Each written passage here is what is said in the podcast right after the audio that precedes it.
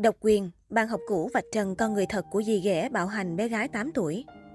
Bạn học cũ có chia sẻ bất ngờ về dì ghẻ trong vụ bạo hành bé gái 8 tuổi đang khiến dư luận xôn xao.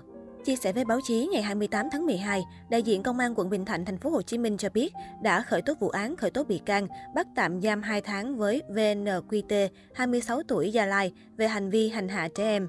Tại cơ quan chức năng, chị T khai nhận mình là vợ sắp cưới của ông NKTT, cha ruột của bé VA. Cả ba sống chung tại một căn hộ tòa Tô 32, chung cư Sài Gòn Bên, phường 22, quận Bình Thạnh. Tháng 9 năm 2021, chồng sắp cưới giao nhiệm vụ cho T kèm cho cháu VA, học online. Trong quá trình dạy, bé VA đã bị T nhiều lần đánh đập vì học không tốt. Không chỉ tác động tay chân, dì ghẻ còn lên mạng đặt sa mây để dạy dỗ. Sau khi đánh gãy sa mây, T tiếp tục dùng thanh gỗ khác trực tiếp hành hạ. Ngày 22 tháng 12, cháu VA có lịch học online từ 7 giờ đến 11 giờ.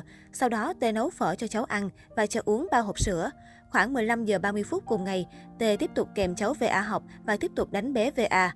Khoảng 30 phút, Đến khoảng 18 giờ cùng ngày, cháu VA có biểu hiện mệt nên vào phòng nằm nghỉ. Một lúc sau, T vào kiểm tra phát hiện cháu VA ói và tình trạng yếu nên gọi cho chồng sắp cưới về.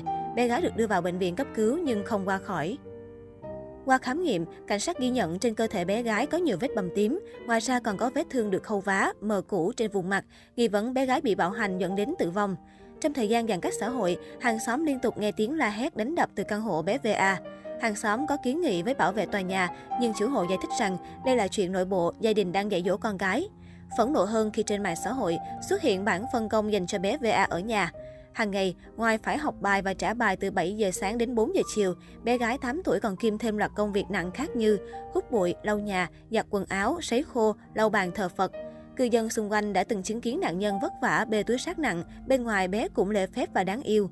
Trong khi chờ đợi kết quả điều tra từ cơ quan chức năng, chúng tôi đã tìm đến anh JN, bạn học chung lớp cao đẳng với dì ghẻ ở thành phố Hồ Chí Minh. Anh JN tiết lộ, trong thời gian theo học chuyên ngành truyền thông, T thuộc tóc có thành tích nổi trội, ngoại hình xinh đẹp nhưng rất trang hòa với mọi người. Sau khi tốt nghiệp khóa học, T vẫn giữ mối quan hệ tốt với nhóm bạn thân này. Đẹp từ tính cách cho đến ngoại hình nên khi nhận tin dữ, anh JN không tin chị T lại gây nên việc kinh hoàng như thế. Thậm chí trong đợt dịch Covid-19, T còn chủ động tìm kiếm nơi tiêm vaccine, mua tặng thực phẩm. Bạn học cũ nói thêm, chị T sống kín tiếng nên hầu như không tâm sự chuyện gia đình, tình cảm riêng tư. Tối 27 tháng 12, một số người dân tại một chung cư ở phường 22 quận Bình Thạnh đã thực hiện buổi lễ tưởng niệm cho cháu NTVA 8 tuổi, bé gái tử vong nghi do bị dì ghẻ bạo hành.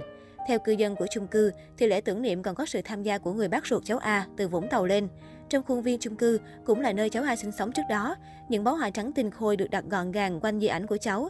Những ngọn nến được xếp và thắp sáng làm nổi bật tên của thiên thần nhỏ. Nhiều người trong chung cư lần lượt đến thắp cho A nén nhang, nghẹn ngào rơi nước mắt và thầm mong A yên nghỉ.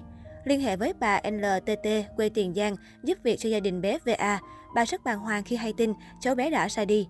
Bà T nhận làm giúp việc đã gần 8 năm, từ khi anh Thờ, bố ruột bé VA, vẫn còn ở với vợ cũ. Đến khi hai người ly hôn, bà tiếp tục chuyển về chung cư Sài Gòn Brand làm bảo mẫu giúp cho anh Thờ và người mới. Làm được khoảng 3 tháng đến cuối tháng 9 năm 2020 thì bà T bị chủ cho nghỉ việc không lý do. Người phụ nữ này khẳng định không có chuyện sai vặt đánh đập bé VA như lời tố của người dì ghẻ trên mạng. Tôi nuôi VA từ khi cháu 4 tháng tuổi, sao tôi dám nỡ có hành động như vậy với bé? Trước khi bị cho nghỉ việc, tôi xin về quê làm đám dỗ. Khi lên đến nơi, cô Trang vứt hết đồ đạc, nón mũ, giày dép của tôi. Chủ nhật tôi định lên Sài Gòn, thì chiều thứ sáu cô Trang đã báo cho tôi nghỉ việc. Tôi mới hỏi có gì cô đợi tôi lên thì nói chuyện sao cô làm vậy. Cô kỳ vậy, cô Trang bảo, tưởng đồ đó của mẹ VA, cô cho tôi nghỉ không lý do. Tôi nghĩ do cô bực bội áp lực chuyện gì nên mới vậy.